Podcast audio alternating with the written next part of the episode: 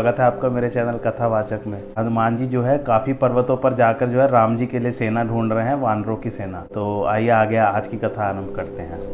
महावीर जी कैलाश में आए। महातेजस्वी बलि दुर्गम जिसका शरीर बड़ा बलवान था, वह महावीर जी का आना सुन सेना संग ले आया और सिर नवाया और पूछा, हे स्वामी, क्या काम है? आपका दर्शन पाकर हम सनाथ हुए। आप सुग्रीव के प्रधानमंत्री हो। हे हनुमान, शीघ्र आज्ञा दीजिए। पवन सुत ने कहा, देर मत करो। अपनी सेना लेकर पंपापुर को जाओ। फिर मैनाक गिरी और हिमाचल में महावीर जी आए। वहाँ के वानरों को प्रेम से बुलाया, आश्वासन कर भेज दिया। महावीर जी उसे विदा कर तुरंत विंध्याचल को गए। वहाँ का राजा वसंत नामक महाबली वानर अपना दल ले कपि के निकट आया। आठ पद्म और अठासी सहस्त्र वानर वहाँ से रघुनाथ जी के निकट चले। महावीर जी रघुनाथ जी का काम हृदय में धारण किए हुए कश्यप पर्वत पर जा पुकारे। मयंत नामक महाबली वीर तेजस्वी कठिन शरीर वाला वानर वहाँ रहता था। उसने 21 कोटि वानरों को साथ लेकर पवन कुमार को माथा नवाया। फिर उन्होंने धवलागिरी पर्वत को पयान किया। दुर्गंध नामक एक बड़ा बलि बंदर था, उसको बुलाकर बहुत ज्ञान दिया। अर्थात सुग्रीव का बुलाना सुनाया। वह आठ करोड़ सेना लेकर पंपापुर को चला। तब महावीर उदयाचल पर आए। वहाँ के बंदर दौड़कर उनके चरणों में पड़े। कुंद कुमुद जो बंदर थे, उनके साथी जितने वानर थे, सब चले। महावीर जी रघुनाथ जी का काज कर सुग्रीव के पास आए और प्रसन्न हो स्तुति की। सुग्रीव ने प्रसन्न हो बड़ी प्रशंसा किया कि, हे बलवान, तुम धन्य हो। उसी समय लक्ष्मण जी नगर में आए, जिन्हें क्रोधित देखकर जहाँ तहां बानर दौड़ पड़े। तब लक्ष्मण जी ने धनुष चढ़ाकर कहा, अभी मैं नगर को जलाकर भस्म कर दूँगा। तब नगर को व्याकुल देखकर अंगद जी वहाँ आ गए और लक्ष्मण जी के चरणों में सिर झुकाकर विनती किया लक्ष्मण जी ने उसे अभय दिया। तब लक्ष्मण जी क्रोधित हैं, ऐसा अपने कानों से सुनकर सुग्रीव अत्यंत ही व्याकुल हुआ और कहने लगा, हे हनुमान, तुम तारा को साथ लेकर जाओ तथा लक्ष्मण को समझाओ। तब तारा सहित हनुमान ने जाकर लक्ष्मण के चरणों में सिर नवाया और प्रभु के सुंदर यश का बखान किया। तब सुग्रीव ने चरणों में सिर नवाया तो लक्ष्मण जी ने बाह पकड़कर उसे गले से लगा लिया। फिर हनुमान जी ने सब बातें कह सुनाई, जिस प्रकार सभी दिशाओं में दूतों को भेजा गया था। फिर सुग्रीव प्रसन्न होकर अंगद आदि वानरों को साथ लेकर लक्ष्मण जी को आगे किए हुए वहाँ आए, जहाँ श्री रामचंद्र जी थे। सुग्रीव श्री राम जी के चरणों में सिर नवाकर हाथ जोड़कर बोले, हे नाथ, मेरा कुछ दोष नहीं है। हे देव, आपकी माया बड़ी प्रबल है। जब आप दया दृष्टि करें, तभी छूटती है। फिर श्री रामचंद्र जी ने मुस्कुराकर कहा, तुम मुझे भाई भरत के समान प्रिय हो। अब मन लगाकर वह उपाय करो जिससे सीता का पता लगे। इस प्रकार वार्ता होती रही कि बंदरों का समूह आ पहुँचा। देखा तो उसमें अनेक प्रकार के सुंदर, अतुल बल वाले बंदर मौजूद थे। सब आज्ञा पाकर जहाँ तहां खड़े हो गए। तब सुग्रीव ने समझाकर कहा, हे बंदरों के यूथ यूथ का मतलब होता है बंदरों का झुंड। जाकर जनक नंदिनी सीता जी को ढूंढो और हे भाई, महीने भर में आ जाना। तब सुग्रीव ने दूतों को बुलाया तो गज गवाक शीघ्रता से आए। सुग्रीव अमृत के समान वाणी बोले तुम जानकी के ढूँढने को पूर्व दिशा में जाना और राम काज समझकर इसमें देर नहीं करना। जो कोई तुम्हें मार्ग में मिले, उससे ही जानकी के समाचार पूछना। रघुनाथ जी के चरणों में प्रणाम कर। सात करोड़ वानर यूथप पूर्व को चले। तब सुग्रीव ने सुखेड़ को बुलाया और बड़े सम्मान से निकट बैठाकर कहा, तुम और मैंद उत्तर दिशा की ओर जाओ और सब किसी से जानकी की सुधि पूछो। तुम गंधमादन, सुमेरु पर्वत, अर्जुन पर्वत, नीलगिरी की कंदरा, शिव का कैलाश पर्वत, अलकापुरी ढूंढकर गंधर्व और यक्षों से कोमलवाड़ी में पूछना। उनसे पूछकर फिर आगे पग धरना, अर्थात सुंदर मानस सरोवर में जाना, जहाँ के सुंदर वृक्ष, फूल, फलों के बोझ से झुके हुए पृथ्वी को छू रहे हैं। वहाँ श्रम निवारण कर कुछ भोजन करना, प्रभु के काम में ढील न करना, वरन उसको सावधानी से हृदय में रखना। सब स्थानों में ही मन लगाकर ढूंढो जिससे कि जानकी आ मिले। हे वीरो, वहाँ ऋषि और तपस्वियों से पूछकर फिर आगे जाना। म्लेच्छ देश होते हुए उत्तर सागर तक जाना, जहाँ सूर्य का प्रकाश नहीं, सागर का जल भी जहाँ जमकर बर्फ़ हो जाता है, वहाँ तक जाना। वही श्वेत भूमि है और वहीं से ही पृथ्वी का अंत है। मेरे ख्याल से अंटार्कटिका की बात कर रहे हैं। सुमेरु पर्वत के शिखर कैलाश पर्वत पर जहाँ काक भुषुंडी रहते हैं, वहाँ एक मोतीचूर नामक कुंड है, अमृत के समान जिसका जल है और जिसमें कपूर की कीच रहती है। जमुनी के बीच में वह स्थान है, उस जामुन के पेड़ के कारण ही उस स्थान का नाम जम्बू द्वीप है। उस वृक्ष में हाथी के बराबर बड़े अमृत सम स्वादिष्ट फल लगते हैं। पकते ही वह फल पृथ्वी पर गिर पड़ते हैं और उसके रस से बहुत से कुंड भर जाते हैं। वही सुंदर जल नदी होकर बहता है जो अयोध्या के निकट सरयू नाम से प्रसिद्ध है। वहाँ फल, भोजन तथा जलपान करना और रघुनाथ जी का कार्य हृदय में धारे रहना। जैसे ही हो, वैसे घने वनों को ढूंढकर जानकी की सुधि श्री रामचंद्र जी को बताना, एक महीने में शीघ्रता से आकर विश्राम करना। यह प्राचीन नाम है, इनके साथ जो नया, इस समय नाम है, सो भी लिखते हैं।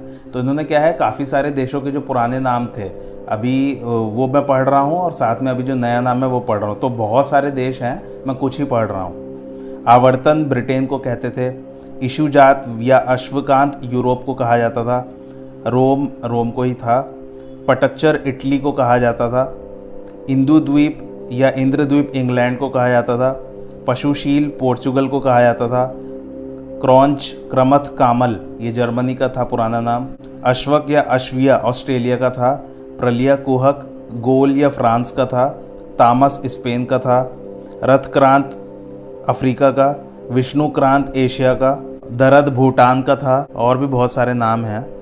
तो उदयाचल से अस्ताचल तक जानकी को ढूंढकर उनकी सुधि शीघ्र बताना यह वचन सुनकर सब वानर चले। उस समय श्री रामचंद्र जी बोले, हे मित्र, पृथ्वी स्थित सब देशों के समाचार तुम कैसे जानते हो? सो तो कहो, यह वचन प्रभु का सुनकर सुग्रीव अद्भुत वार्ता कहने लगा। हे राम, बाली के भय से सब देशों में भागता फिरता था, तब ये सब देश देखे थे। आज यह देखना मेरे काम आया। फिर सुग्रीव ने मुख मोड़कर शतबली वीर से कहा, हे सुवीर प्राण हितकारी सुनो, रघुनाथ जी का काज हृदय में विचार कर धारण करो। तुम और वसंत पश्चिम दिशा में जाकर सीता की सुधी पृथ्वी पर सब किसी से पूछो। पश्चिम देश के पर्वत सरोवर देखते हुए अग्निदेव को हाथ जोड़कर मनाना। वहाँ के सब स्थान खोजो, रघुनाथ जी के काज हित बयान करो। फिर हे भाई रंग भूमि में जाकर सब किसी से जानकी की सुधी पूछना। नदी, पर्वत, गिरी, वन जितने हैं, वहाँ वहाँ जानकी को ढूंढो। जो कोई महामुनि ज्ञानी मिले, उससे कोमलवाड़ी द्वारा समाचार पूछो। हे बलवानों, पश्चिम दिशा में जहाँ पृथ्वी का अंत हो, वहाँ जाकर एक मास में सुधी लेकर शीघ्र लौटो। चरण कमल में सब प्रणाम करते हैं, इस प्रकार सब बलवान पश्चिम दिशा को चले। यदि महीने भर की अवधि को बिताकर बिना खबर पाए कोई आएगा तो वह आने पर अवश्य मेरे हाथ से मारा जाएगा। सुग्रीव का यह वचन सुनते ही सब बंदर जहाँ तहाँ चल पड़े। तब सुग्रीव ने अंगद, नल और हनुमान आदि प्रधान योद्धाओं को बुलाया। हे अंगद, नील और हनुमान और हे मतिधीर सुजान जामवंत तुम सब योद्धा एक साथ मिलकर दक्षिण दिशा को जाओ, सबसे सीता की सुधि पूछना। तब सभी लोग आज्ञा मांगकर चरणों में सिर नवाकर मन में श्री राम जी का स्मरण करते हुए शहर चले। सबसे बाद में हनुमान जी ने प्रभु को प्रणाम किया तो प्रभु ने कार्य का विचार कर अपने निकट बुलाया। फिर उनके सिर पर अपना कमलवत हाथ फेर कर और उन्हें अपना सेवक जानकर अपने हाथ की अंगूठी उतार कर दी और कहा, बहुत प्रकार से सीता को समझाकर हमारे बल और विरह को कह तुम शीघ्र ही आओ।